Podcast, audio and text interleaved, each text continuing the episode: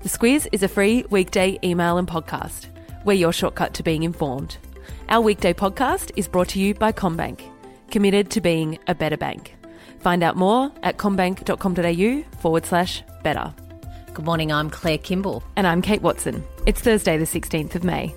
In your Squiz today, the drought and the election, comments by the United Nations chief whilst in Fiji, Facebook announces changes to live streaming, and a cute police escort.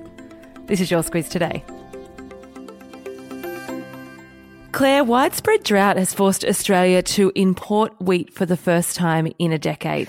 It's a significant milestone in what has been a pretty extreme drought. We're not producing enough high protein wheat, uh, and that's something certainly that processors here need. So, as we head to the polls on Saturday, drought is likely to be front of mind issue for many regional and rural seats in particular. That's right, and it's one of those stories that's been a bit under the radar this campaign. Although, if you go into those regional seats, uh, it's certainly very much top of mind, and uh, probably where where it's playing out in the most stark way is in Farrer, which is a, a seat in New South Wales. It goes from Albury along the Murray River uh, and then up into some of those areas that really are affected by this Murray Darling Basin Plan and the crisis around the allocation of water there.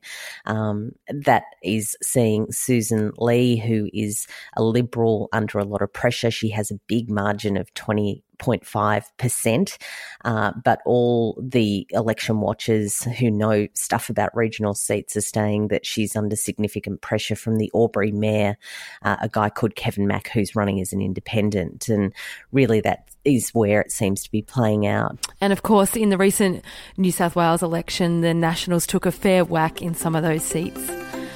United Nations Chief Antonio Guterres is in Fiji, Claire, for the Pacific Islands Forum. He's called for countries to suspend the construction of new coal fired power plants. Yeah, and he's looking to see the introduction uh, of a price on carbon emissions as well. And of course, there's nowhere probably uh, more fitting for these sorts of statements to be made than at the Pacific Islands Forum. They're some of the nations that are really seeing the pointy end of climate change with rising sea levels. There's a lot of low lying islands around there where people live and work and have come from. So it's a very pointed message. Uh, what seems to be the elephant in the room is Australia we, of course, didn't send a politician to that forum because we're in the middle of an election campaign, and apparently there were some fairly uncomfortable times for the officials who were in the room of, of those meetings uh, from Australia. But yeah, certainly when it comes to uh, energy and climate change policy, um, our neighbours and the United Nations are seeing the challenges that we're going through, and uh, that's certainly playing out again in this election. Yeah, Mr. Guterres made no comment though about Australia's climate ambitions, no specific comments about Australia. Two seaplanes have collided in Alaska, killing six people, Claire, one of which was Australian man Simon Bodie. He was a 56 year old father of two. Uh, he and his wife were on a cruise in that Alaska area. She remained on the ship while he went and took a, a joy flight to go and have a look at the area. And what's happened is um, two seaplanes heading in the same direction uh, have somehow come together mm. and, and that tragedy has unfolded. 10 people survived the crash, but exactly what caused the collision, we don't know a whole lot of detail about any of that yet. Reports say serial killer Ivan Milat is unlikely to return to Goulburn Prison. He's been admitted to the secure wing of a Sydney hospital this week.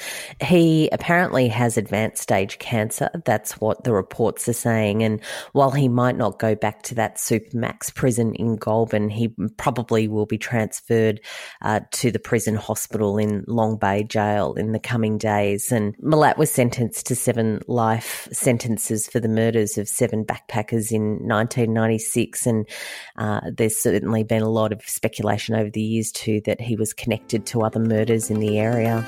Two months after the Christchurch mosque attacks were streamed live on Facebook, Claire, the company has announced changes to its live streaming rules. Uh, from today, there's a one strike and you're out policy. If you contravene um, their rules on streaming content, you'll be barred uh, for a period of time, which could be as little as 30 days. And uh, other reports this morning say that some of the big uh, tech platforms are also working together to prevent um, violent content sharing. These announcements were made ahead of a meeting this week led by New Zealand and France to discuss limiting the spread of extremist content online.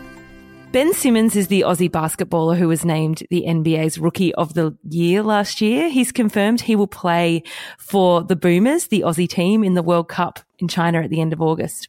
Big news for basketball fans. Yeah, it really is. He hasn't had a great season this year, which just wrapped up a few days ago for the Philadelphia 76ers. Mm. Um, but he is seen as a, a, huge talent. And certainly when it comes to having someone on the national team, the players who are, are pretty world class as well, uh, were really hoping that Simmons would join the Boomers and be available for the World Cup he's not just famous for dating a Kardashian. Apparently, he does have talent as well. He does date Ken- Kendall Jenner, is it?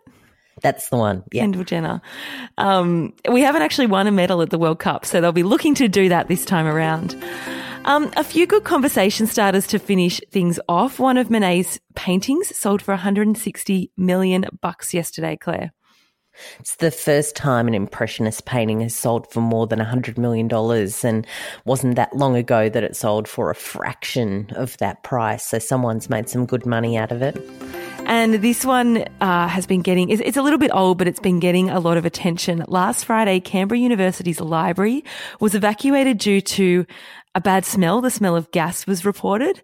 Turns out the culprit was actually the fruit durian. it's one of those stories where I heard on the weekend. Uh, in fact, it was going yeah, around my social media um, uh, feed of people having a bit of a laugh about just uh, you know a little bit of fruit stinking out a whole university library, but it's gone global. Everywhere I clicked yesterday, it's all over the US, it's all over British media. It's it's a global story now. So would be remiss of us not to raise it with you. Have you smelt durian? Mm, the worst. It's yeah, horrendous. But some people love it. Oh god. The subject line, Claire, what have we got? The subject line we've got today is On We March, which is a lyric from Lanterns, which is a Birds of Tokyo song that is in relation to some ducks that got stuck on Brisbane's Gateway motorway during peak hour yesterday morning. Oh, so and um, yeah, they had to have a police escort to try and get them out of the way. I love this. It's so cute. That video is in um, Squiz Sayings today at the top of the email. Have a look at it. And that song works on so many levels. Yep. March on, Birds of Tokyo. Yep, oh. stoically going forward. Open the Squiz Today email each day this week and you'll go in the draw to win our Squiz mixed six pack of wine, three whites, three reds, our choice. Do you trust us? Absolutely. I'll put a link to that wine from the Wine Collective in our episode notes as well if you want to have a look. Have a great Thursday and we'll chat to you tomorrow.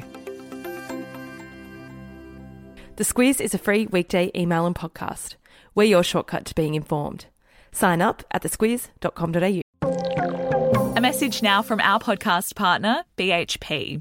The steel made from iron ore plays an important role in providing the production of our energy infrastructure, from wind turbines to power poles. So, cutting carbon emissions in iron ore production is key.